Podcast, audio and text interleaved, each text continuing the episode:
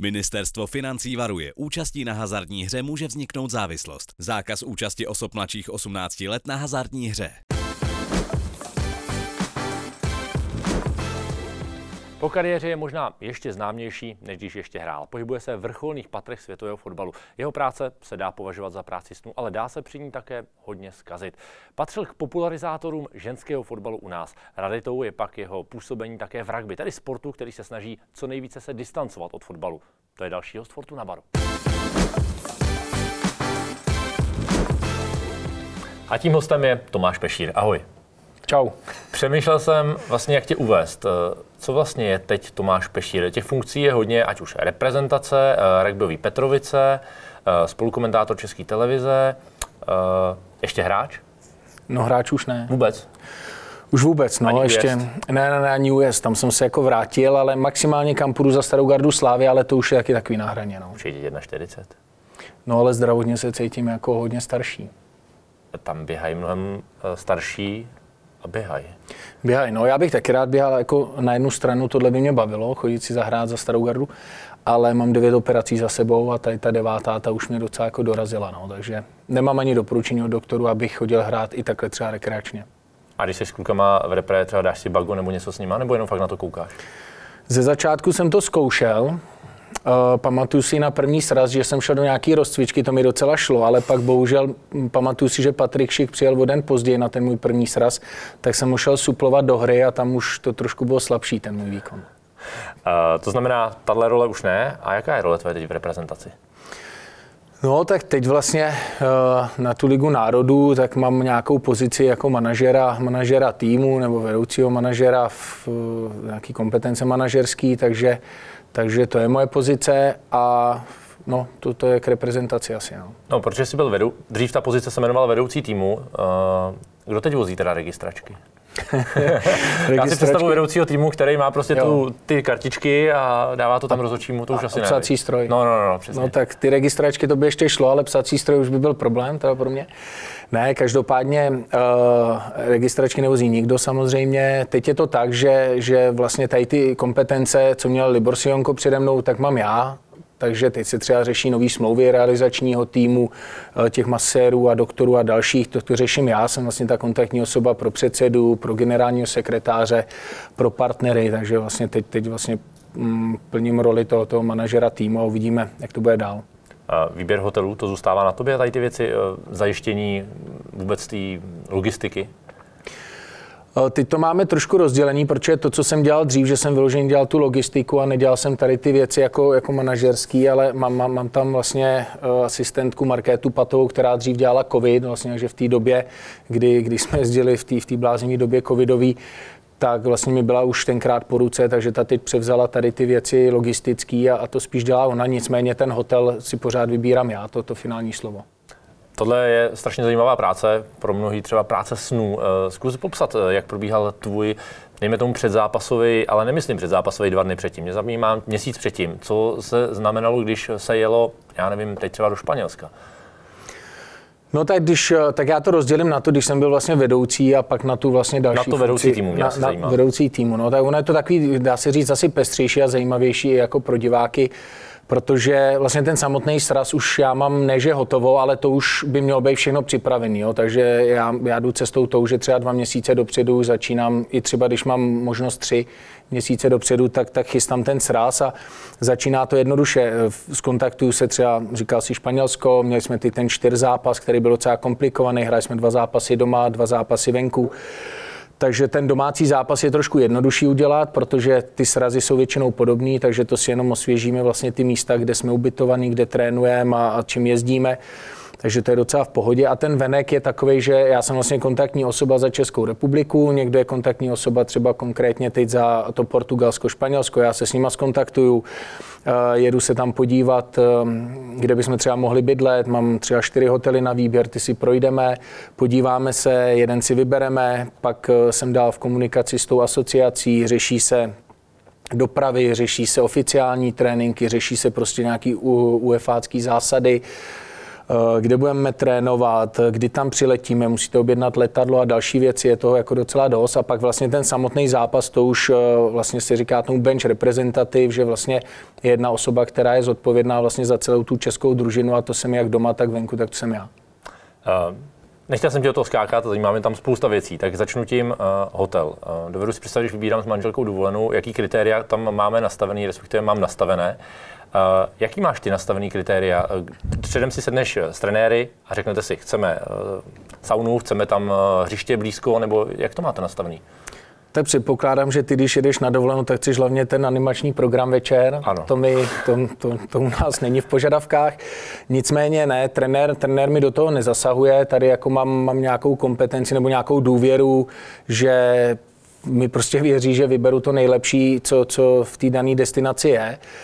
Ale mm, ty podmínky jsou nastavený. Ty já mám... promiň, a to sedíš na bookingu a hledáš hotely, nebo ne, máš ne, předtím daný uh, od uh, třeba španělské asociace typy na 4-5 hotelů ve městě, který se využívají? Správně by měla ta asociace minimálně jeden hotel doporučit. Uh, občas se stane, že se to nestane. Třeba zrovna Španělsko vypadá hrozně hezky, ale třeba organizačně za mě to úplně není, není můj šálek jako čaje. A je to tak, že my máme agenturu, která nám dopředu poptá, nebo respektive my dáme nějaký požadavek, kdy chceme letět, kdy se chceme vracet, co, co požadujeme v tom hotelu, kolik nás bude a tak dále.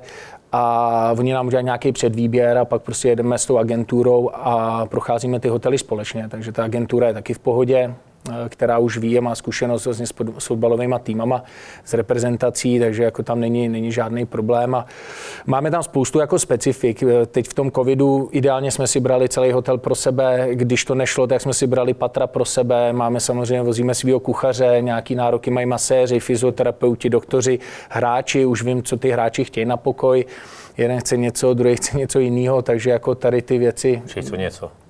Nemohl, nevím, nemohl tak, si nečekat, že mě to nebude zajímat. No, no, to samozřejmě už jsem viděl, že jo, ale eh, jsou to třeba takové věci, že vím, kdo chce třeba mít pokoj vedle sebe, vím, kdo chce být vedle masérny, vím, kdo, kdo chce třeba rychlejší připojení na internet a kdo chce vanu, kdo chce sprchu a kvídle, prostě tam jsou specifika.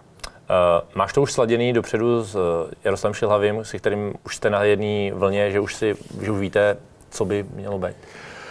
Vůbec mi do toho nezasahuje. Vůbec. Je to tak, že, že ten sraz připravíme maximálně, uh, potom mu řekneme, jaká je situace, nebo co jsme vybrali, proč jsme to vybrali, ale mám... On se tam nejde podívat třeba? Ne, ne, ne, ne, ne. Mám, mám v tom úplně volnou ruku. Uh, a pro tebe ty kritéria, třeba hřiště a tak dále, s čím ty se řídíš? Co tam chceš? No tak já se řídím nejdřív tím, že eh, když přijedu na hotel, tak eh, troufám si říct, že když, když k tomu vezmu ještě ženský národák, kde jsem byl předtím, tak ono už je to dohromady 9 let, co to dělám. Takže když přijedu na hotel, tak už poznám, že tam chci být, protože eh, hodně dám na personál když vidím, že personál je připravený, mají zkušenosti s týmem nějakým, který už tam byl třeba předtím, uh, tak se mi s nimi chce spolupracovat. Když přijedu třeba do dobrého hotelu a vidím, že ten personál je trošku vlažný, tak radši jdu do toho horšího hotelu, protože vím, že během toho srazu bych měl třeba víc problémů než uh, s tím zkušeným personálem. A pokud jde o ty věci okolo, když jsem narazil na to hřiště a tak, Eh, z pravidla je to tak, že my cestujeme dva dny před zápasem a ten vlastně dva dny před zápasem trénujeme ještě v Praze, pak odlítáme, takže eh, my vlastně se zúčastníme oficiálního tréninku, což je den před zápasem, takže tam trénujeme na stadioně. Hmm, z pravidla chceme, aby to nebylo úplně daleko, ale taky se nám stalo, že jsme třeba cestovali 30 minut, většinou jdete s policejním doprovodem, takže je to jako rychlejší a v den zápasu míváme rozcvičku, což bývá v 11 hodin a samozřejmě úplně ideálně, když je to hřiště u hotelu a když ne, tak třeba do 15 minut, aby jsme byli schopni odjet, udělat rozcvičku třeba 40 minut a vrátit se zpátky v ten den zápasu. Mají to ty obvyklý hotelový komplexy u sebe, v eh, hřiště? Ne, ne, ne, nemývají, nemývají. A často jsou ty destinace jako komplikovaný, že, že přijedete a jsou třeba dva, tři hotely, které fakt jako odpovídají těm požadavkům toho týmu a samozřejmě v té destinaci hrajou týmy dva, domácí a hosté, takže někdy ten výběr není úplně velký, někdy jsme jako dělali velký kompromisy, ale vždycky jsme to zvládli a, a jako velká výhoda je tak, když hrajeme třeba ve velkém městě. Třeba teď hrajeme St. Gallen ve Švýcarsku a to město není úplně velký, takže třeba zrovna tam byla, byla možnost jenom dvou hotelů. Jeden nám byl doporučený a paradoxně jsme si vzali ten druhý právě kvůli tomu, že ten personál mi přišel takový víc, víc profi a víc, víc zkušený. Hřiště. Já si vycházím z toho, když sem přiletí reprezentace, tak trénuješ na Viktorce nebo to bývalo na Spartě.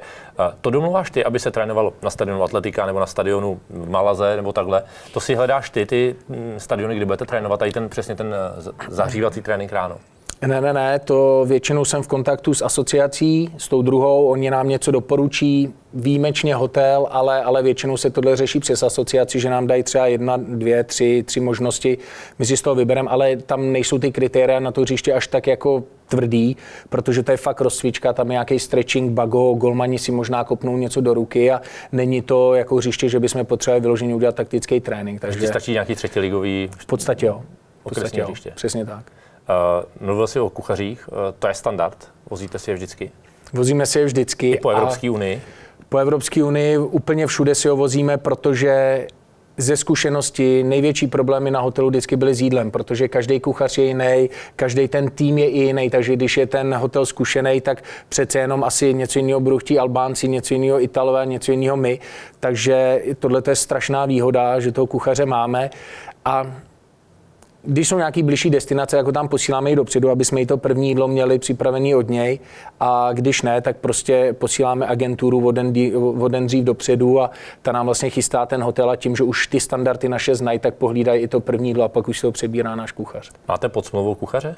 Jako, má, jako třeba lékaře, že jo, to vyndáte vlastně třeba z bulovky a prostě letí s váma, nebo z motola, to je jedno. Jak máte, jak to máte vyřešený s kuchařem? Je to úplně stejný jako s tím doktorem. Má smlouvu, normálně jezdí s náma, je to prostě náš kuchař, normálně eh, člen realizačního týmu a, a máme ho rádi. A jídlo mu, do toho už mu zasahuje trenér? Ne, tak to je zase trošku jinak. To vlastně, když eh, se bavím o pozici vedoucí, tak to je vlastně kompetence doktor, kuchař, kondiční trenér. Takže eh, funguje to tak, že s trenérem vytvoříme nějaký program a na ten program nám doktor s kondičákem a s kuchařem vlastně napasuje jídelníček. Konzultuješ třeba něco z toho programu nebo z něčeho s kabinou? Máš tam nějaký hlasy třeba s Tomášem Součkem, s nějakýma staršíma? Mám vytvořenou takovou skupinu, kde jsou tři hráči a s těma konzultuju takové věci, které jako jsou to fakt niance, eh, třeba trénink ráno, odpoledne, jo, často mi pošlou svůj názor, já opak tlumočím trenérovi, občas to vyjde to změnit, občas to nevíde. Teď na ten sraz, který budeme mít, tak je to pade na pade, měli požadavky dva, tak se mi podařilo třeba? změnit. Hmm, byl, chtěli tam otočit trénink vlastně z dopoledne na odpoledne, ale jeden den se ho podařilo podle toho, co chtěli kluci a druhý den ne, protože tam už trenéři chtějí do nějakého taktického tréninku a chtějí to ladit vlastně do času tréninku, takže ten trénink bude odpoledne, ale e, s těma, těma hráčema nějaké věci konzultuju. No. Účastníš se i třeba takových jako taktických porád e, toho videa a tady těch analýz, nebo to se tě netýká, tu dobu řešíš úplně jiné věci? No, v, e, za dob covidu musím říct, že těch věcí na tom hotelu a vůbec okolo toho zápasu jako je, je strašně moc a já se jako přiznám, že vlastně za nějaký dva půl roku, co jsem u týmu, já jsem nebyl na jediném videu. Přijde mi to takhle, že... že Ty jsi to neměl nemusím, jako hráč, předpokládám. No, tak já spíš už jsem mi hodně viděl jako hráč a jako může se stát, nebo stává se, že třeba je to video, já potřebuju hráčům předat nějakou informaci, tak se domluvím s trenérem, přijdu, vezmu si třeba dvouminutovku, sdělím jim nějaké informace buď k zápasům, eh, k nějakým administrativním věcem, to jim řeknu, ale na to samotný video už nezůstávám a ani si nemyslím, že, že jsem tam nějaký potřebný. No. Eh, zmínil jsi administrativu. Eh, musím říct, že při různých komentováních jsem narazil na spoustu historek. Eh, hráč si zapomněl pás, neodletěl a tak dále. Jak tohle hlídáš, aby si ne, nečel něčemu takovému? Pas samozřejmě jsme zažili, Taky? to jsme zažili hned na mém prvním srazu, když jsme hráli na Slovensku, kam ani pas není potřeba, stačí občanka, ale bohužel ten hráč, bývalý no. kapitán Láďa Darida, přišel ze slovy, asi mě zabiješ, nemám vůbec nic. A říkám, tak to je super. Nakonec se mi podařilo ho dopravit ten pas, protože byl tady v Praze a doktor ještě nás dojížděl jako později, tak musel na hotel a našli jsme prostě jeho tašku a přivez pas, takže to se jako vyřešilo. Pak jsme na Euru zažili taky, že nebyl pas. Máme, máme jednu výhodu. My, když jedeme na letiště, a třeba někdo si zapomene pás, tak si můžeme to letadlo zdržet, protože to letadlo je naše. Takže jo. jako když to uznáme za vodný, tak samozřejmě to není tak, že ho tam vylifrujeme. Nám chybí kapitán, tak uh, jedeme jednoho mín, to, to ne, to ne. Takže jako máme ty možnosti. Samozřejmě dneska už um, klasicky, když si sedneme do autobusu tak, a jedeme na letiště, tak se ptáme, jestli máme ten pás, tak vždycky je to takový veselý, ale je lepší se zeptat. Všichni řeknou jo a pak je překvapení. Přesně tak. Uh, dochvilnost, jak to řešíš? Dobrý. Tady no. dobrý. Hmm, musím říct, že uh, mám, ženská mám, mám, to jsem chtěl říct, je porovnání ženský chlapy, člověk by si řekl, že vlastně má mít před těma klukama nějaký respekt, ale vůbec ne, oni jsou jako vydrilovaní z těch manšaftů a jsou profíci. Takže klukům, když řeknu za pět minut máme být tamhle, tak tam bez pochyby všichni budou. Jo. Vím, že třeba David Zima přijde na čas, jo, to je jasný, ale přijde prostě eh, v ten správný čas. Holky ne, to jako to je pět minut, žádný problém a ještě vlastně mají argumenty k tomu, proč se stalo to, že se spozdili. Jo. Takže u kluku je to super. A tak se na ty argumenty těšíš, ne? No, tak byly situace, kdy mě to ištvalo, takže, takže samozřejmě je to jako veselý, ale potom, když se to stalo třeba v Německu, si pamatuju, jsme hráli s holkama a bylo tam 6 tisíc diváků, odjížděli jsme na zápas, všechno na minutu připravený, protože tak to prostě UEFA dělá, tak to má být i já, to tak mám rád. Čeká na vás policejní doprovod, někdo si to lifruje do autobusu pět minut později, tak to už na mě bylo moc. Uh, říkal jsi, UEFA, komunikace s UEFA, jezdíš na nějaký semináře, a už jsi nějaké školení, nebo kde dostáváš ten briefing od nich, co, jak to má vypadat? Eh, v covidu se jelo všechno online a třeba před eurem těch briefingů bylo jako strašně moc, strašně online. moc online, bylo to k logistice, k euru, k různým zásadám, všechno bylo úplně jinak, takže jsme jako předělávali vlastně tu naši ne, tu logistiku jsme úplně předělávali, bylo to komplikovaný, hodně měst, hodně lítání, všude jiný covidový opatření, takže to bylo strašně moc. Takže mm, jo, jo, jsou, jsou tady ty, ty briefingy, vždycky, když UEFA uzná závodní, že je potřeba něco posunout, teď třeba bude los eura, takže už, už tam eh, potom ve Frankfurtu, nebo kvalifikace na euro, uh, takže už ve Frankfurtu tam jsou taky naplánovaný nějaký semináře. Nejsi ještě u Fortuny? Využij speciální vstupní bonus pro nové hráče. Registruj se s promokódem FortunaBar a získej 1300 korun na první sázky. Promokód napiš dohromady velkými písmeny. Veškeré podmínky bonusu najdeš v registračním formuláři. Fortuna. Teď hraješ ty. Eh, ty jsi prošel jako hráč eh, země jako Turecko, Skotsko, Slovensko, Polsko. Eh, jak jsi na tom byl, když jsi skončil hráčskou kariéru? Vrhnul se tady na tu roli vedoucího týmu u ženských. Jak jsi na tom byl s jazykama? Jo, já jsem měl jednu výhodu, že docela mi jazyky jako lezly do hlavy, takže, takže myslím si, že mám solidní angličtinu, konec konců bez ní bych se jako neobešel, ale řekl bych, že mám pro musí říct, že jsem měl hodně dobrou polštinu a myslím si, že pořád mám jako dobrou polštinu, takže to mám. Takže Petráška a dostaneš do repre v pohodě. Jako tam... Teď jsme zrovna s Tomášem Petráškem, když jsem jel sem, můžu ti to pak pustit, máme namluvený nějaký zprávy v polštině, protože zrovna se schystají, že samozřejmě na slávy. Takže když s Tomášem mluvíme, tak vždycky ze strany půlku polsky, půlku česky, takže to je docela zajímavý. No. Ale jazykově musel si na tom pracovat ještě, nebo už. Eh, si, si věřil? Ne, ne, ne, určitě, určitě jsem na to musel pracovat. Hlavně, když uh, jsi hráč a mluvíš v nějaký zemi anglicky, tak samozřejmě nepíšeš, což tady je to jinak, protože tady vlastně veškerou agendu všech zahraničních klubů komunikuju já. Takže kde jsou kluci že ve Vezdemu, um, kluci v Řecku, já nevím, um, v Německu, tak všechny, všechny tady ty komunikace držím já. Takže jsem se musel naučit psát samozřejmě maily a nebo naučit, oživit si to. Je to samozřejmě něco jiného než to mluvení. Uh respektují tě, berou tě jako, přece jsme Česká republika, píšeš do Vezemu, píšeš eh, do špičkových týmů Bundeslize, teď třeba ne do Španělska, ale do Řecka. Mm-hmm. Berou tě? Je to přesně tak, jak jsem říkal, ženský fotbal, mužský fotbal. Takže čím vy jste, čím víc profituje, například třeba já vyzdvihnu West Ham, protože s West Hamem je komunikace jako úplně super, jo? protože vždycky odpovídají, vždycky dávají požadavky, co přesně potřebují pro kluky, aby je ne, že pustili, ale prostě, když mají nějaký trable, takže s těma jsem hodně v kontaktu a, a to samé jako Bundesliga a další týmy, takže už jenom to, že posílám já jako nějaký vyslanec jako český reprezentace, tak to respektujou a nikdy jsem nezažil žádný problém, že by, že by někdo udělal nějaký šprajs vůbec ne. Spíš naopak, myslím si, že jsou hodně rádi ty manšafty všechny, že mají, že mají ty reprezentanty ve svém týmu. A jak jsi našel kontaktní osobu ve Zemu třeba? No je to jednoduchý. Já jsem dostal nějakou, nějakou takovou krátkou agendu jsem jako dostal, ale samozřejmě ty týmy se mění, takže buď to jsem si skontaktoval kluky, koho, koho Máš kontaktovat vlastně tam. mám kontaktovat tam, ale před tím mým prvním srazem to bylo tak, že jsem si našel takový, eh, je prostě seznam nějakých eh, adres mailových všech klubů, tak jsem kontaktoval tam a tím, jak mi vlastně odpovídali lidi, tak dneska už jsem si nabral jako tu, ten adresář jako obrovský a, a dneska v podstatě už na dálku seznam se všema těma lidma, ať jsme se třeba nikdy neviděli. To jsem se chtěl zeptat. A máš s někým už třeba nějaký osobnější vztah s těma zástupcama klubů, nebo se s nimi nikdy nevidíš a jsou to pro, tě, pro tebe paní Kolumbový? No, s některýma jsem si zavolal, s některýma jsem si hodně napsal, ale teď si nevybavuju, že bych se dokonce s někým viděl. Jako, takže ono to cestování bylo trošku těžší. My jsme nemohli ani jezdit vlastně na vizity za klukama v průběhu sezony, protože to cestování bylo špatný, ale říkám, jako já, já furt vyzdvihávám ten West protože ty, když má nějaký problém, tak prostě volají, píšou, Uh, ty jsou v pohodě, já vím, že i s Němcema jsme byli hodně v kontaktu, takže, takže to, ale, ale osobně jsem se ještě snad s nikým neviděl. Eh, Jezdíš i na ty destinace, to znamená třeba do Janova, jezdíš tamhle do Twente, do Enschede se podívat a tak dále. Navštěvuješ je? Nebo to má na starosti trenér? Teď, teď, právě, teď právě začala být ta doba, kdy konečně se to trošku otevřelo a můžeme jezdit, že už všude jsou eh, možnosti chodit na stadion.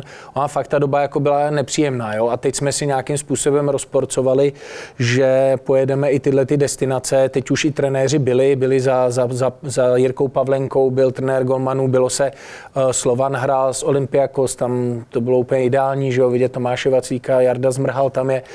Takže uh, jezdíme a samozřejmě Česká liga to je jako týdně uděláme každé čtyři zápasy. No. Uh, kdo udržuje kontakt s hráčem v zahraničí? Je to na tobě nebo na trenérech? Tak je to takový podělený. Máme, máme takový, mm, já mám skupinku takovou širší, s kterýma držím kontakt v podstatě, jsou to většinou ty starší hráči, eh, s kterýma držím kontakt jako několikrát v týdnu.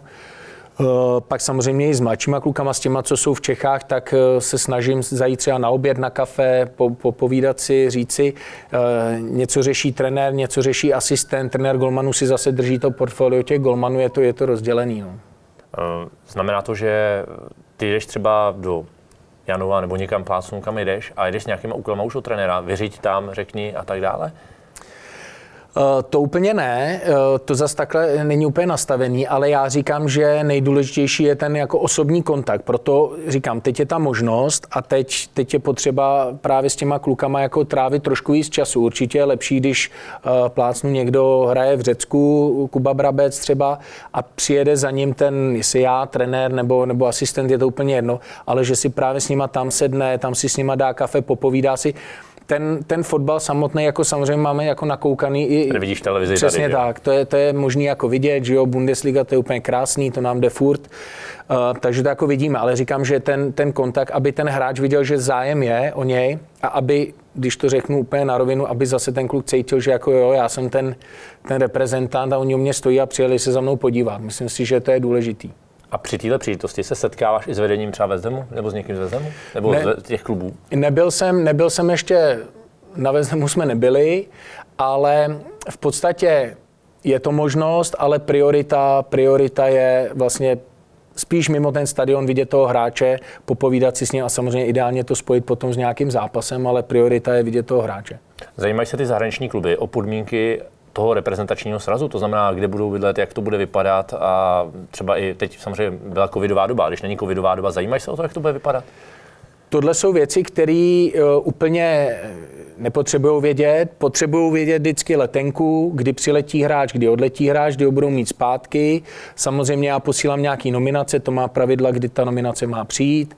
Má přijít 15 dní vlastně nějaká širší, potom vlastně po tiskové konferenci hned posíláme ty, ty, ty finální. Uh, a, ale často, co chtějí vědět z klubu, tak jsou vlastně data, takže většinou kondiční trenér je spojený uh, vlastně z klubu s naším kondičním trenérem a předávají si vlastně ty data z tréninku ze zápasu a to jsou, to jsou v kontaktu. A často i doktoři, vlastně, že náš doktor je v kontaktu s někým. Samozřejmě jasný, že když se někdo zraní, tak okamžitě píšeme zprávu, napíšeme jí doktora, přeze mě se posílá do klubu a komunikuje se, aby ty kluby měly co nejlepší přehled o těch svých hráčích, když se něco stane. Říkal si letenky, bukuješ je ty Ne, ne, ne. a děláte, dělá to s vás? Uh, dělá to s vás a dělá to vlastně ta moje asistentka Markéta která tady to dělá už strašně dlouho a je automatický, že a vlastně když, když ehm, vydáme tu finální nominaci, tak kluci, co jsou v zahraničí, tak automaticky už bez jakýkoliv Uh, jakože bychom ji museli, museli urgovat, tak kontaktují jí a ona mi udělá krásnou tabulku a já, a vím, kdy, při, já vím, kdy přiletějí. Uh, už můžou lítat linkama? Můžou lítat linkama, je to teda hodně komplikovaný, eh, nebo bylo to hodně komplikovaný, oni těma linkama mohli lítat vždycky. I během covidu? I během covidu, ale třeba West Ham vždycky vypravil privátní letadlo. Byla jako samozřejmě výhoda, že tam byl i Alex Král, takže třeba nám poslali tři hráče, takže ty zpravidla posílali. Pamatuju si, že když jsme hráli s Ukrajinou doma, tak ještě eh, do toho letadla nás prosili, jestli můžeme odvízt i Jarmolenka, že se k ním připojil, potom přáteláků. Eh, byli hráči, kteří jako na vlastní náklady přiletěli tímhle letadlem, eh, protože měli prostě obavu z toho covidu eh, co my jsme dělali? My jsme dělali to, že jsme aspoň platili nějaký VIP terminál hráčům, že prostě přiletěli, aspoň nešli už na to samotné letiště a nechali jsme autem odvízt do našeho auta a dopravili jsme je přímo na hotel. Protože to často byly podmínky těch klubů, které nám uvolňovali, že hráči hned po příletu mají prostě sednout do auta okamžitě do týmové bubliny a nesměli ani za rodinama. Vím, že hodně se řešil transport Honzy Kuchty tehdy z Ruska. To vlastně byla taková komunistická mm-hmm. operace Kulový blesk, asi hodně náročná. No, to byla náročná, to právě řešila, řešila ta, ta kolegyně s Honzou a bylo to tak, že on měl letět přes Turecko, tuším, protože to byla jediná možnost Turecko, Srbsko. Turecko se zrušilo, takže pak ještě letěl přes Srbsko, ale on byl tak natěšený na ten sraz, což potom vlastně ukázal v těch čtyřech zápasech, že si myslím, že by jel klidně i jako lodí, no, takže. Takže tak. Uh, setkáváte se u kluků vždycky s pozitivním přijetím? Myslím to tak, jako jsou, zajímá je ta reprezentace, vždycky se říkalo parta, především v té éře hm, těch Nedvědů, Bergerů a tak dále, tak se jezdil jsem na partu, kafíčko, hotel Praha a tak dále, pamatuješ tohle období jako hráč ještě. Uh, je to dneska, cítíš to tam taky? No, já nechci jako mluvit uh, jako všichni, že vždycky říkají, máme super partu a tak dále. Ono většinou, když se daří, tak je ta parta pak třeba se o tom mluví, mluví jako míňo. Ale já jako z celého srdce můžu říct, že ta atmosféra těch hráčů je jako super a mě to jako hrozně baví a já vidím, že tam není, nebo takhle, je, určitě tam rivalita, že každý chce hrát, ale je tam obrovský respekt, je tam jako super atmosféra a věřím tomu, že ty kluci, který jedou zvenku, tak právě si chtějí jako nasát tu českou atmosféru, o který ty si mluvil, takový jako to švejkovství trošku, že si jako sednou, popovídají si, že jo, teď samozřejmě ten humor máme stejný, zase když někdo hraje v Turecku, v Anglii, tak přece jenom ta mentalita je trošičku jiná. Takže tohle to je úplně v pohodě říkám, jako je tam obrovský respekt mezi těma klukama a jako říkám, ta atmosféra je hodně zdravá. Uh, říkalo se, že 21, ta předchozí, vlastně 21 Karla Krejčího, že to byl obrovský tým, obrovský manšaft, který spolu jakoby držel, parta, hlavně kamarádi, kteří spolu opravdu chodili, jezdili spolu na dovolený a tak dále. Uh, stěhuje se to pomalu do toho Ačka? Myslíš, máš takový signál, že třeba ty kluci spolu jedou i někam dál? No, takový signály úplně nemám, ale jako těžko říct, já jsem jako neznal tu 21, jak to myslíš asi třeba, jak je, jak je teď třeba Matěj Sadílek, eh, ano, uh, Matějů a další. Um, Oni ti dělají party teď asi v Ačku, že jo, předpokládám. No, jsou tam ještě ty starší držáci, jo. který jako táhnou za ten jako delší konec, ale spíš si myslím, že tyhle ty mladí kluci se hodně jako hodně jako zblížili s těma staršíma. Nevidím tam nějaký, že by byly nějaký jako výkyvy, že by byli jako starý, mladý, to určitě ne. Někdo samozřejmě je eh, víc jako do party, někdo trošku míň, ale Neřekl bych, že je to úplně touhle 21. Mně se právě naopak líbí to, že jako za mě lídry jako Kuba Brabec, Tomáš Vaclík, jo, Tomáš Kalas, Ondra Čeluská to, ale tím neříkám lídři, že by jako prostě řekli jdeme a jdeme, jo. Spíš je to takový jako přirozený, že to jde z nich a ty mladí tady tyhle ty jako Sádě a další, že jsou takový, jako že prostě do toho úplně přirozeně zapadly.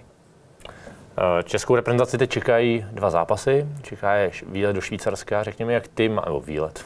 Zápas do Švýcarsku. Eh, jak máš podchycený Švýcarsko třeba měsíc dopředu? Tři měsíce dopředu ho mám hmm. podchycený, protože jsem věděl, že Sangalen je zrovna to město, který je malý a nebude tam moc možností jako na, tu, na ubytování a na další věci, takže už máme to dávno odjetý, už máme v podstatě, já v podstatě mám stres jako připravený, takže jako hotel, hotel je ready, Tam už mají poslaný jídelníčky, programy, všechno dopředu. Hřiště mám, vím, kdy máme oficiální trénink, vím, kde máme tiskovou konferenci, jsem v kontaktu s match managerem autobusy, všechno mám objednaný, letadlo mám jaké objednaný, takže můžeme vyrazit. Je problém třeba sehnat letadlo, teď se řeší hodně problémy leteckých společností, čekání na letiště a tak dále. Jak do toho vlastně to sami řeší i kluby? Mm-hmm. Oni ti vylosují ve čtvrtek, ve čtvrtek se dovíš, koho máš příští středu, že hraješ příští středu v Arménii a teď no. se žení letadlo, leteckou společnost a všechno kolem. Jak s tím bojuješ? Mám výhodu proti těm klubům, protože já to vím dopředu a dobře jsi to trefil. Je problém velký sehnat letadlo v tuhle chvíli a tím spíš ještě třeba, když to vezmu na nás, tak eh, my hrajeme v St. Gallen, což je třeba, řeknu, hodinu, hodinu 10 od Curychu. Takže já, když jsem letěl, tak jsem letěl do Curychu a to je právě dobře, že tam letíš dopředu, protože zjistíš, že nechci letět do Curychu a jet potom hodinu 10. Je to prostě, eh, snažím se najít ten nejlepší komfort a vím, že je letiště v St. Gallen, ale tam je zase malé letiště, takže tam nepřistane velký letadlo. Jasně. Takže tím větší problém byl to, to letadlo sehnat. My jsme ho teda sehnali. Ještě paradox je ten, že, že vlastně na tomhle letišti nemůže přistát každý pilot. Takže pilot musel na trenažér, musel se nalítat, ale letadlo máme hotový. Velký letadlo teda. Malý letadlo, máme letadlo jenom pro 45, což samozřejmě není úplně takový komfort, ale zase obětuju to tomu, že přistanu přímo v St. Gallen a jsem za 15 minut na hotelu. Takže byl to trošku takový oříšek, ale tím, že to máme, máme hodně dopředu, tak, tak se to dalo řešit a vyřešili jsme to. Nejsi ještě u Fortuny? Využij speciální vstupní bonus pro nové hráče. Registruj se s promokódem FortunaBar a získej 1300 korun na první sázky. Promokód napiš dohromady velkými písmeny. Veškeré podmínky bonusu najdeš v registračním formuláři. Fortuna. Teď hraješ ty. Ty jsi se potýkal během Eura vlastně s tím, že česká reprezentace hrála na ostrovech, což byla mm. vlastně ta nejkomplikovanější asi akce, jaká mohla být. Horší to být nemohlo vlastně z tohohle pohledu. A pak ještě teda Baku samozřejmě. A všechno tě potkalo, zocelilo tě to, naučil se, co ti to dalo, tyhle zkušenosti? Eh, po tom euru jsme si vlastně sedli, my jako ta, ta logistika, když to takhle řeknu, a Samozřejmě, beru to jako obrovský úspěch sportovní, to je první věc. Strašně si vážím toho, že třeba když jsme vyhráli se Skotskem, anebo když jsme vyhráli prostě v té špatné době s Holandskem eh, v Maďarsku, takže třeba já můžu sedět v tom letadle a můžu si jako nasát tu atmosféru těch kluků, protože to bylo jako fakt super. Jo. Ale když eh, pominu tady ty věci, tak potom euru obrovský komplikovaném euru, kdy jsme měli vlastně basecamp ve Skotsku a připravovali jsme rok a půl. My jsme prostě několikrát byli v tom Skotsku. Ten basecamp byl nabrandovaný, už, už jsme prostě měli přijet a my nám ho zrušili, takže nakonec jsme zůstali tady. Já jsem tu tenkrát počítal a za dva měsíce jsem měl, myslím, 24 letů, takže to bylo docela dost. Ale po tomhle euru jsem si řekl, hele, nechci to nikomu ani vysvětlovat, ale zažil jsem si ho, prožil jsem si ho, zvládli jsme to. Ty průšvihy jako nebyly, prošli jsme to bez covidu, samozřejmě nějaký vlnky se jako staly, ale jako beru to jako obrovský úspěch jako pro mě, pro samotného, že, že přesně, že jsme to odjeli a udělali jsme úspěch a vlastně myslím si, že si nikdo nestěžoval na to, že by mu něco chybělo. Uh, ty jsi ale vybíral vlastně ty hotely, jak jsi říkal, bylo to všechno situované do Skotska, to padlo najednou. Co v té chvíli? Uh, zhroutil se ti svět? Ne, protože já jsem věděl, že Skotsko je strašně komplikovaný a tím, že jsme měli zkušenosti, že vždycky jsme měli nějaký nakažený covidem, tak já jsem byl nakonec Já jsem to i inicioval, ať zůstaneme v Čechách a že prostě to obětujeme a budeme lítat, protože v tu chvíli to bylo jako jednodušší. Ale uh, takhle, my jsme vlastně měl být basecamp ve Skotsku, kde jsme měli bydlet jako v Edinburgu a stejně den před zápasem bychom jezdili do těch transfer hotelů, což jsme vlastně bydleli v Čechách a do těch transfer hotelů, který jsme měli už předjednaný, tak jsme jako lítali. Jako největší problém jsem viděl to, všichni říkali, že třeba s Dánama už nám došel benzín, že, že pořád jako lítáme. A ve finále to lítání, a, a oni hráli jako doma to lítání nebyl zas takový problém, protože to bylo jako komfortní lítání. My jsme přijeli na letiště, okamžitě jsme byli ve vzduchu, měli jsme hezký letadlo. Problém byl v tom, že jak jsme hráli vlastně venku, tak my jsme museli hned tu zemi opouštět. A krom prvního zápasu se Skotskem jsme vždycky hráli buď odpoledne nebo večer. A já jsem vlastně ty hráče přivez třeba ve dvě ráno, v pět ráno. Takže jedna věc byla to, že jsme cestovali a druhá věc byla to, že vlastně každý třetí, čtvrtý den oni vlastně nespali. Přiletí rozbitý do... Přesně tak. A když přiletíte, tuším, že s Anglií jsme dokonce hráli 21.00 nebo něco takového a přilítli jsme tady v pět hodin, tak jako dovedete si představit, jak to tělo jako regeneruje, jako když už to byl třetí zápas. Uh, tohle to bylo jako pro hráče složitý. No. Ty si vlastně svoji kariéru u reprezentace začal u ženského týmu. Jak se dostal k ženskému fotbalu? Ty jsi tomu měl nějaký vztah? ne. Neptám se na ženský, tam se na fotbal. Tam jsem na tom stejně. ne, to, to, bylo, to byla hrozná náhoda. Já jsem jako ženský fotbal viděl jsem, že je, nějak jsem ho nesledoval, ale když jsem skončil vlastně s fotbalem jako profi, tak jsem šel hrát do přední kopaniny a tam asistent trenéra, nebo respektive můj trenér v přední kopanině byl asistent u ženských, vypadla vedoucí, tak mi to nabídli. Já jsem jako vůbec nevěděl, co to obnáší, ale pak po nějaký dohodě nebo mm, prostě jsem se rozhodl, že do toho půjdu a, docela mi to chytlo a musím říct, že, že nebej to ženského fotbalu, tak bych nebyl u Ačka. Nejen to, že by mě jako nikdo neznal, ale kdyby mě někdo oslovil z ulice a řekl by mi, pojď, pojď dělat tady k Ačku eh, v době covidový vedoucího, tak by do toho životě nešel, protože bych měl hrozný respekt. A ty ženský vlastně, ač je to, se to tváří jako menší sport, tak vlastně ženský 21 Ačko spadají úplně do stejné organizační úrovně. Takže já už jsem byl minimálně najetej v tom, že jako jak mají fungovat nějaký UEFácký zásady, pravidla, co musím udělat, kam musím jít, kde musím kde být a, a jak se pracuje se systémem UEFA. Uh, přišel jsi na chuť ženským fotbalu. Dneska spolu komentuješ docela často s Davidem Kalusem, vlastně máte většinu zápasů, komentujete buď to vy nebo uh, Manka Peničková, ale většinou seš tam ty. Mám k tomu vztah. Do dneška, do dneška pořád tomu přihlížím, pořád vím, jak hraje Sparta Slávě, kde hrajou reprezentantky, jsem s holkama v kontaktu, už mi trošku stárnou teda, protože říkám, jsem tam začínal před devíti lety. Vlak asi, ne? Ujíždí mi vlak, ujíždí mi vlak a sleduju, to je to taková srdcovka, myslím si, že je to takový, je, je, to trošku jiný sport, než je, než je ten chlapský fotbal, ale má to obrovský potenciál, to se jako opakuje hodně ve světě a myslím si, že teď, co bylo euro vlastně ženský, tak to jenom potvrdilo, protože eh, nejenom zápasy domácí Anglie, ale v podstatě všechny ty zápasy měly super, super kulisu a, a má, má, to, má to grády. Ženský fotbal není to jediný, co je tvoje aktivita, neříkám volnočasová. Jsi zároveň prezidentem rugbyového klubu Petrovice. Ale já tě znám, pamatuju si jako hráče. Vím, že si rád někdy občas něco přidal a tak dále. V těch pádech občas si zakřičel, že ty to bolí a tak dále. Co ti řekli jako na rugby, ty tohle přece je absolutně proti té komunitě, se kterou jsem de facto docela v kontaktu a znám tam ty lidi. A ty se dáš na rugby? Ale já si nemyslím, že jsem byl jako plačka. Jo. Já si myslím, no, že tak. jsem jako uměl rozdát, uměl jsem i přijmout, samozřejmě občas jsem měl nějaký cvrčky, jako, jo, ale, ale, ale jinak. Uh, rugby vlastně jako celoživotní sport, jako můj rodinný táta, brácha, brácha do dneška to hraje, i když je o dva roky starší než já, nechápu furt, že, že tam leze, ale jako pořád to baví. Ehm, tenkrát byl nějaký prostě rugby klub Petrovice, který já jsem znal od malinka, znal jsem spoustu lidí, znal jsem tam i to minulý vedení a když jsem skončil s fotbalem, tak vlastně mi nabídli, že by to chtěli trošku celý předělat, protože už to tam trošku odstárlo, hlavně to vedení a ten klub nešel jako úplně dobrou cestou.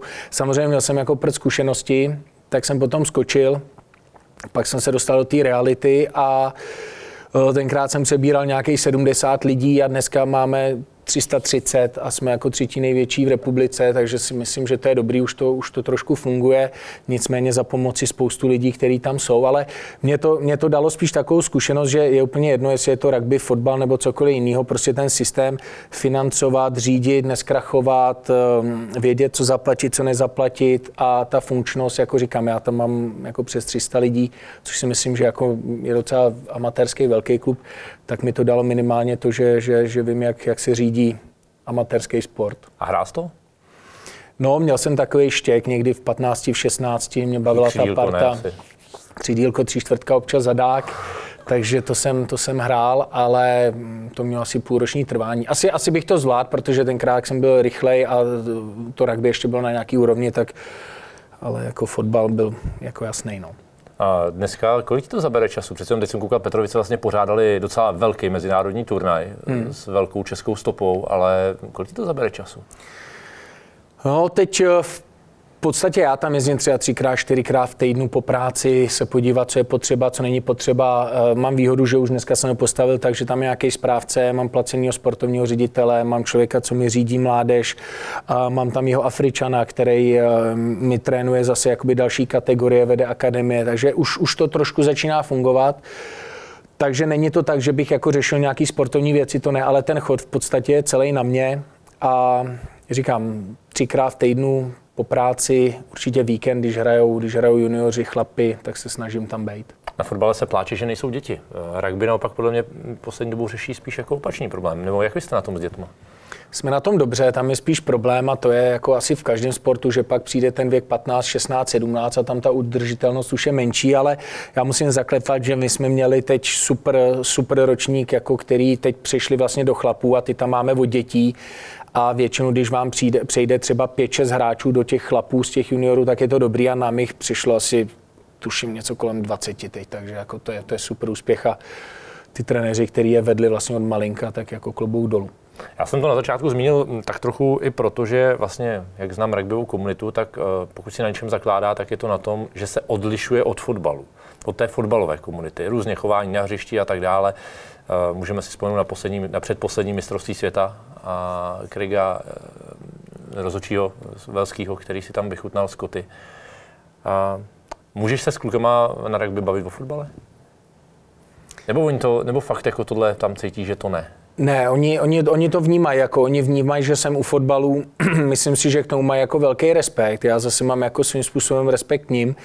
A já jako, když budu upřímnej, tak já samozřejmě, jako máme všichni nějakou práci a máme nějaké jako životy, ale vždycky, když mi tak jako smutno, nebo když, když jako potřebuji mít čistou hlavu a jít mezi jako fajn lidi, tak jdu tam a tam si sednu a tam, tam si jako povídám s těmi rugbystami. Je pravda, že jsou jako jiný, ne, než jsou jako fotbalisti. To je jiná komunita, vy? Je to jiná komunita. Musím říct, že zase nemůžeme to zkreslovat, že to, co vlastně, protože ty chodíš taky komentovat rugby, tak ehm, to, co my vidíme, to gentlemanství, to je jedna věc. Já si myslím, že český rugby ještě do toho jako má trošku daleko. Není to úplně tak, že eh, by, samozřejmě rádi se tím řídíme, ale ne vždycky ty pravidla jsou úplně takový, že bychom se řídili těma rugbyovými hodnotama, ale ty lidi, i ty rodiče, i prostě ambice těch rodičů, který tam skoro nejsou, tím, že asi že tady nemáme jako rugby jako nějaký top, top sport, tak jsou menší a je to tam takový jako přátelský. No. Že se tam neradí trenérům, ten má hrát a takhle, to není u, u dětí dětí? Tak vždycky jsou nějaký konflikty, protože dneska tam mám nějakých 35 trenérů, 35, 40 s nějakýma pomocníkama, vždycky jsou nějaký konflikty, vždycky nějaký rodič má nějaký názor, ale ale tohle to tam je určitě lepší, než třeba když vezmu tým mládeže, rugby, fotbal, tak to je, to je rugby jako na tohle, na tohle lepší. Uh, Rugby je určitě tvoje volnočasová aktivita. A co ještě vlastně, co tě naplňuje? Protože já když se podívám na repre, tak repre má pět srazů za, rok, šest srazů za rok, ale to, to ti vydá na celoroční práci. Ono se to nezdá, ono, ono, ono to vydá, protože teď vlastně, eh, když jsem tady v této pozici, tak máte nějaký mm, nějaký realizační tým, který má nějaké potřeby, to je za prvý. Ten realizační tým, když si vezmu komplet, tak je to něco kolem 30 lidí, jo? takže je potřeba jako o ně se postarat. Další věc je, že mají nějaké potřeby partneři, uh, reprezentace, pak, pak jsou další věci, že ty srazy opravdu se jako připravují dopředu, jo? Pak, pak jsou nějaký, třeba teď bude los mistrovství Evropy, kvalifikace a další. Pořád se jako něco děje a není to tak, že bychom jako někdy vypli. Samozřejmě prosinec asi je takový jako trošku volnější, ale pak už víceméně se to připravuje a já třeba teď už vím, že uh, před tímhle srazem, který budeme mít před Ligou národů, tak já už chci mít hotový připravený sraz, který bude jako v listopadu. Aha. Takže jako není to tak, že bychom si tohle odjeli a pak bychom šli další, ale fakt, fakt se to dělá hodně dopředu a já si prostě stojím za tím, že všechno se má připravit dopředu a pak už to má jenom odsejpat, protože když něco řešíte už přímo na té akci, tak to nikdy nedopadá dobře. Přejdu trošku ke sportovní stránce repre. Eh, cíl je jasný, řeklo to víc lidí, udržet se v Ačku, což je reálný. Klíčový zápas samozřejmě ve Švýcarsku. Eh, jak vnímáš sílu momentální český repre a ta možnost udržet se? Sadil bys na to? No, teď samozřejmě to, to všichni chceme, jako to je, to je jasný. Měli jsme nějaký červen, upřímně říkám, z kterého jsme měli trošku obavy, protože ten tým se nám tak trošku jako rozpadal, rozpadal. Vypadli ty, ty klíčoví hráči, že jo, Páťa nebyl, Šik, že jo, Tonda Barák se zranil, uh, Jirka Pavlenka z toho vypad a další jako hráči. Slávisti. Slávisti z toho vypadli, takže nebylo to úplně jednoduché a samozřejmě jsme věděli, co před náma stojí za manšafty, věděli jsme, že to je červen, že je to po sezóně a že to není úplně jednoduchý. A myslím si, že jsme to zvládli jako dobře. A je super, že máme čtyři body a mohli jsme jich mít šest, ale taky jsme jich třeba mohli mít nula, že to jsme si jako, samozřejmě jsme věděli před těma třema zápasama, čtyřma zápasama, že to jak může být. Teď chceme zůstat eh, v té v lize národu, to je jasný, ale co mě třeba osobně se líbí, že si myslím, že jsme měli jako dobrý, dobrý projev, že, že ten tým jako měl, měl tvář, že každý jako může říct, dobrý, teď jdeme tímhle směrem, teď takhle jako, takovýhle máme projev. Asi individuálně těžko budeme konkurovat Španělsku, Portugalsku a dalším, ale myslím si, že když budeme hrát tak, jak jako chceme a všichni budou hrát to, co pod nich trenér chce, tak si myslím, že máme šanci uspět. Sledujete Fortuna Bar a protože ten název tomu sám nepovídá, tak eh, tě tím trošku zatypovat. Eh, právě další kolo, další kolo Ligy národů. Mě by zajímalo, jaký máš třeba názor na utkání Francie-Rakousko. Co bys tam dal? Ono to jako zkresluje, jo? že se to tváří, že Francie by měla být jako jednoznačný jednoznačný favorit. Já ti jenom naleju, že Francie ve skupině čtvrtá ještě nevyhrála. Vím, vím, vím.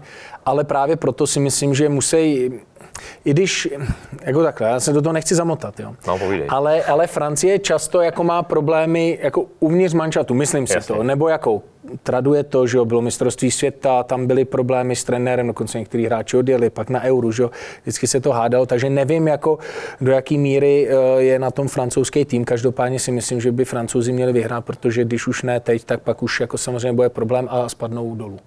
Do Polska jede Nizozemsko. Nejgólovější tým celé ligy národů. Nejvíc gólů střelili, vlastně jediný, jediná jejich ztráta je právě s Polskem 2-2.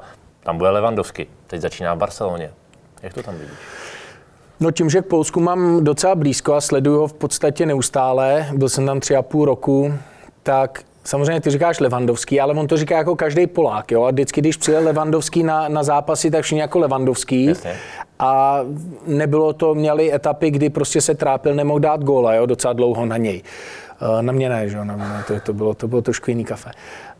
Um, věřím, že, že, že Polsko může vyhrát, protože mají dobrý manšaft, hrajou docela dobrých manšaftech, samozřejmě jako Levandovský přidaná hodnota, budou hrát na Národovém stadionu, přijde hodně lidí, takže já si myslím, že klidně, klidně Polsko může, ne že překvapit, ale myslím si, že Polsko může vyhrát.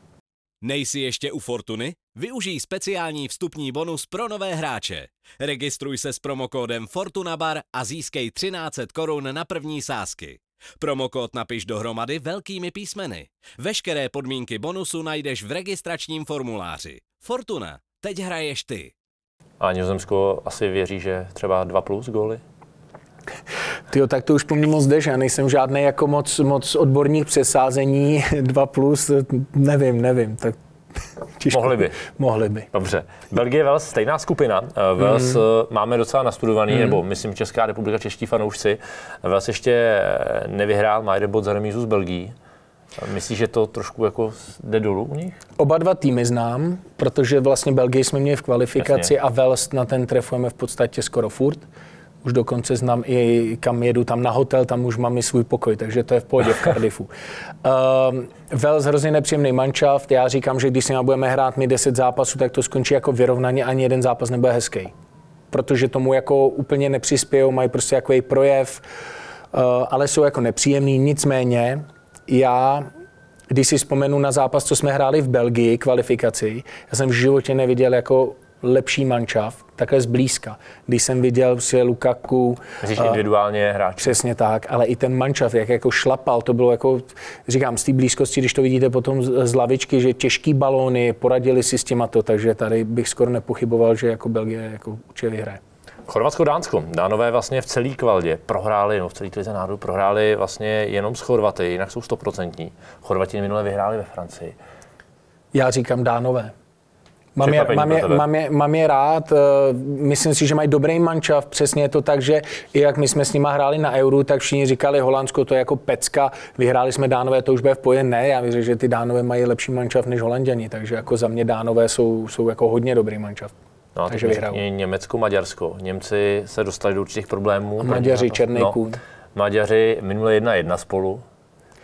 Je to až neuvěřitelný, jako co teď předvádějí Maďaři. Samozřejmě jedna věc je, co se děje v Maďarsku, infrastruktura, stadiony, liga, spou do toho peníze, to je jedna věc. Druhá věc je národní tým a ten úplně tak jako nenastartujete. Ale Takže, jasně, ale ty kluci hrajou třeba Orbán, Gulaš, ty hrajou všichni v Německu. Uh, rozumím.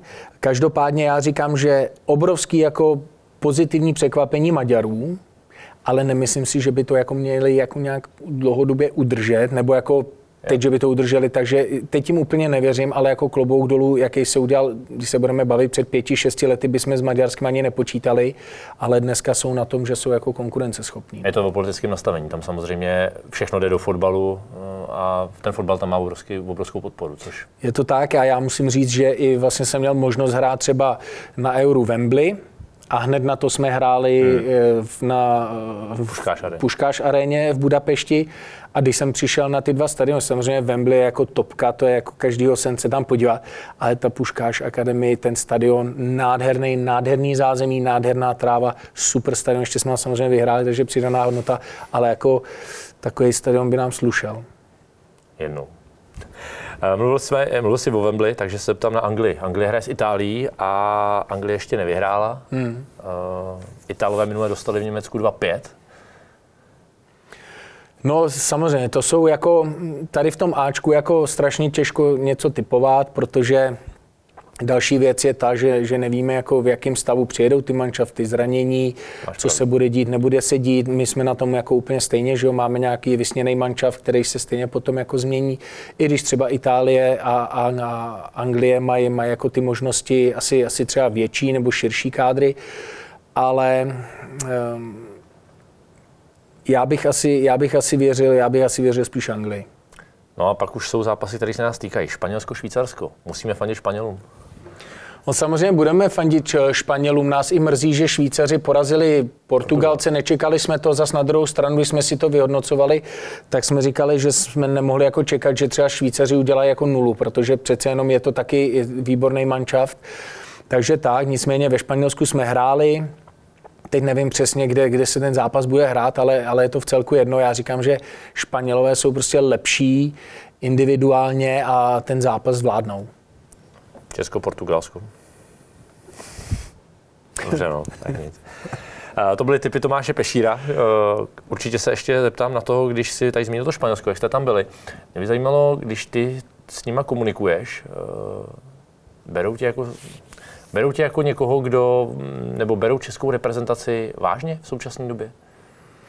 Já budu... jsme si udělali na Euro přece jako český tým. Hmm, já budu jako upřímný, jo. Jako Španělsko je jedna ze zemí, když to vezmu tu administrativní stránku. Za tu nějakou, tvoji éru, když ty, toho. Jo, a ty pravidla, které se mají jako hmm, dodržovat hmm. i, i na, na úrovni nějakých těch mezinárodních zápasů, tak si myslím, že nedodržují skoro nic. Že si jedou svoje vlastně. Jedou si svoje, jsou nějaký prostě pravidla, které mají být a teď, jak jsme byli naposledy, tak už jsem byl docela jako naštvaný, protože uh, my si strašně zakládáme na tom, že, že ty týmy, které sem přijedou, tak mají v podstatě všechno, co potřebují a jsme takový jako pokorní a chceme jim to dát. A, a většina těch týmů, respektive skoro všichni, nám to zase vracejí, ale tady ve Španělsku jsem to úplně necítil. Nemyslím si, že to dělají speciálně nám, ale je to spíš taková jako asi třeba nátura nebo nevím, lehkovážnost někdy v nějakých situacích, ale uh, v tom Španělsku jsem úplně spokojený nebyl. Ty můžeš porovnávat. Já to porovnávám jako reporter, komentátor, eh, když se pohybuju na stadionu a vidím třeba eh, přístup, když jedu třeba s českým týmem do zahraničí, eh, to, co vyřaduje UEFA třeba u nás na těch stadionech, kde pomalu museli třeba na Slávě řezat tribunu, aby tam byly únikové východy a takové věci. Hmm. V Plzni museli přidělávat branky a tak dále, myslím branky na vstup na stadion. A pak jedeš někde, pak jedeš někam do ciziny, ta příklad na Chelsea a tisková konference tam probíhá v nějaký tělocvičně, děláš tam rozhovory v kumbálu a tak dále. Cítíš i tohle ty jako vedoucí týmu nebo jako bývalý vedoucí týmu, že, že se neměří úplně všude stejně? To bych také nechtěl říct, jako, to bych nechtěl říct, protože já zase, když to jako převedu a vezmeme si třeba jako ostrovní fotbal, že říkáme, to je taková ta smetánka, to je jako pecka.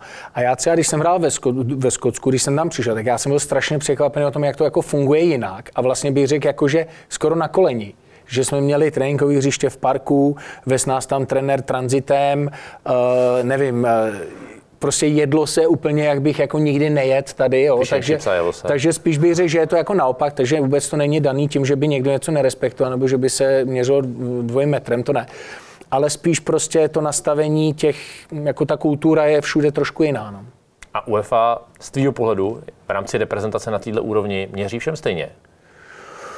Já si myslím, že jo, jako u nás... Vždycky to se... záleží na tom UEFA officerovi, který přijede na ten stadion a má ho třeba na starosti a tady ty věci kolem. Uh, setkáváš se s tím, že to je všude stejný opravdu? Že ti je jedno, jestli se hraje ve Wembley nebo uh, někde v Baku?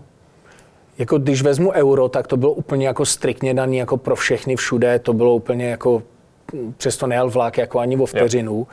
A samozřejmě jako dovedu si představit, že třeba jsou země jako trošku víc rozvojový, že třeba nemají ty možnosti s tím stadionem, tak prostě hrajou tam, kde, kde jako hrajou ale jako, že bych někde zažil, že by se někde přimůřilo oko, to, to jsem úplně nezažil. Já narážím na to, že UEFA se co nejvíc snaží, aby to bylo unifikovaný, aby vlastně hmm. všude to vypadalo stejně, prostě pět minut po zápase půjdou opakovačky, pak půjdou góly, pak půjde, pak půjde flash rozhovor a tak dále. Všech, všude by to mělo vypadat stejně. Ale ve výsledku, když pak jsi na těch stadionech, tak to úplně stejně nevypadá. Mě by zajímalo, jestli ty jako vedoucí týmu to pocituješ, že to tak je.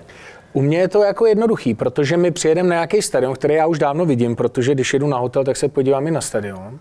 A pak vlastně co, co vlastně mě řídí, tak je, tak je to, co já dám do systému UEFA, takže to je ten jako zápasový den minus jedna a to jako jede, to je, to je v pohodě, to má jasný pravidla.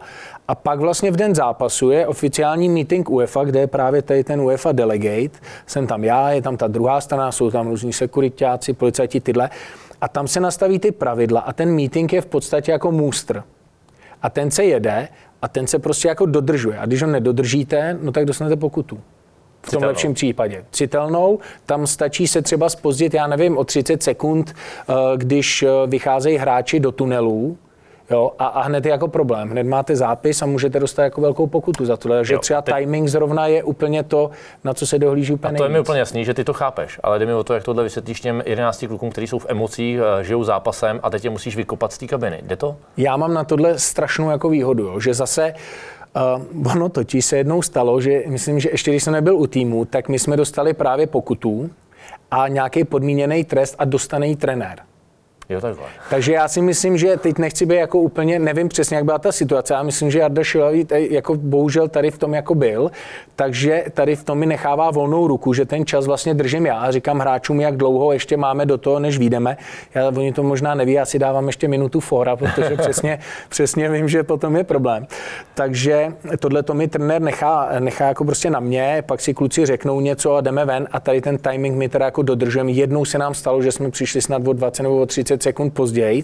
Dostali jsme hned zápřed a nedostali jsme z toho jako žádnou sankci, ale tohle to já fakt jako dodržu striktně. No. A ty pak eh, po zápase máš nějakou hodnotící schůzi? Ne, ne, ne, to nemám, ale samozřejmě, když se stane nějaký takovýhle problém, tak pak mi to přijde druhý den nějaký zápis od delegáta, říkám, ještě se mi to nestalo, ale třeba když hrajeme doma, tak máme samozřejmě jako match managera, který je z naší strany a když se něco takového stane, tak mě hned informuje, ale říkám, za, musím zaklepat za mého působení, jsme nedostali žádný jako černý puntík. Na závěr se ještě zeptám takové osobnější věci. S kým z kluků si nejradši voláš? Nebo kdo, kdo tě vždycky nabije pozitivní náladou, když zavoláš někomu z reprezentantů? Je jich víc. Eh, určitě Ondra Čelůzka, určitě eh, Kuba Brabec, s Tomášem Vaclíkem jsme v kontaktu, Tomáš Petrášek nechci jako, nechci jako úplně nikoho vynechat, ale s někým jsem eh, po sms v kontaktu, někomu namlouvám zprávy, já docela rád namlouvám, když jdu v autě, to bych asi neměl říkat, ale nepíšu, tak namlouvám a s některými asi jako volám, takže jsou to, jsou to asi tady ty hráči, ale, ale baví mě jakoby i ty, i ty mladší kluci, kteří jsou v pohodě. Uh, dobrý vztah mám s Honzou Kuchtou. Uh, kdo je nejméně dochvilný z týmu? U koho nejvíc? U mě je jasný, u mě je jasný jedno. Když jedeme na trénink a přijde David Zima, tak nemusím počítat, odjíždíme. Jo. To je jasný. A po zápase to máme takovou jako perličku. Máme tam, máme tam jednoho hráče, řeknu vám to až jakoby na závěr tady té historky.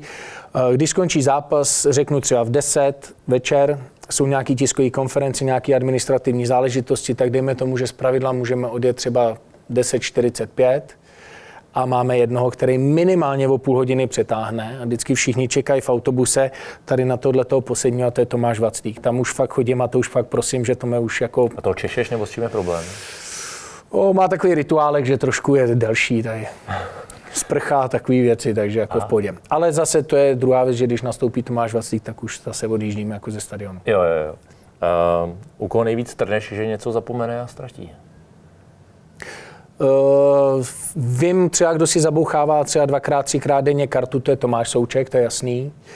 A, a teď se nám třeba stalo, že jsme letěli eh, a šli jsme na kontrolu, na kontrolu vlastně mé zavazadel, že jo, na letišti. Uh, většinou chodíme poslední, protože samozřejmě občas někdo něco zapomene a sekuritáci chodí poslední. A hráči normálně odešli, jdeme, jdeme, jdeme přes celé to letiště, trvalo to asi 15 minut. Eh, já jsem dojel eh, Aleše Matěju s jeho kufrem a říkáme si, je všechno v pohodě, on říká, všechno je v pohodě, jako paráda. A když jsem se ho zeptal asi až po čtvrtý, tak si všim, že mu už 15 minut vezu ten kufr, jinak by ho nechal jako na tom, no. Na kontrole.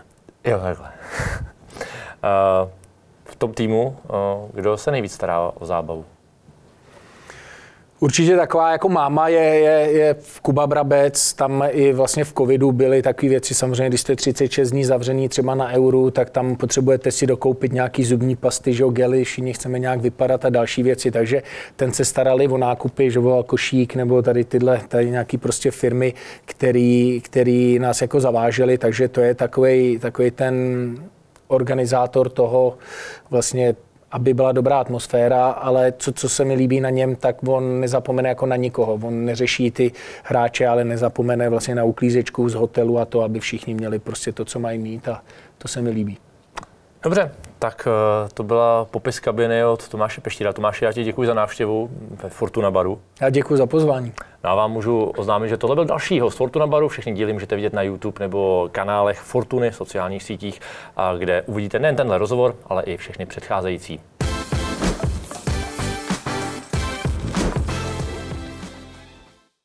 Ministerstvo financí varuje, účastí na hazardní hře může vzniknout závislost. Zákaz účasti osob mladších 18 let na hazardní hře.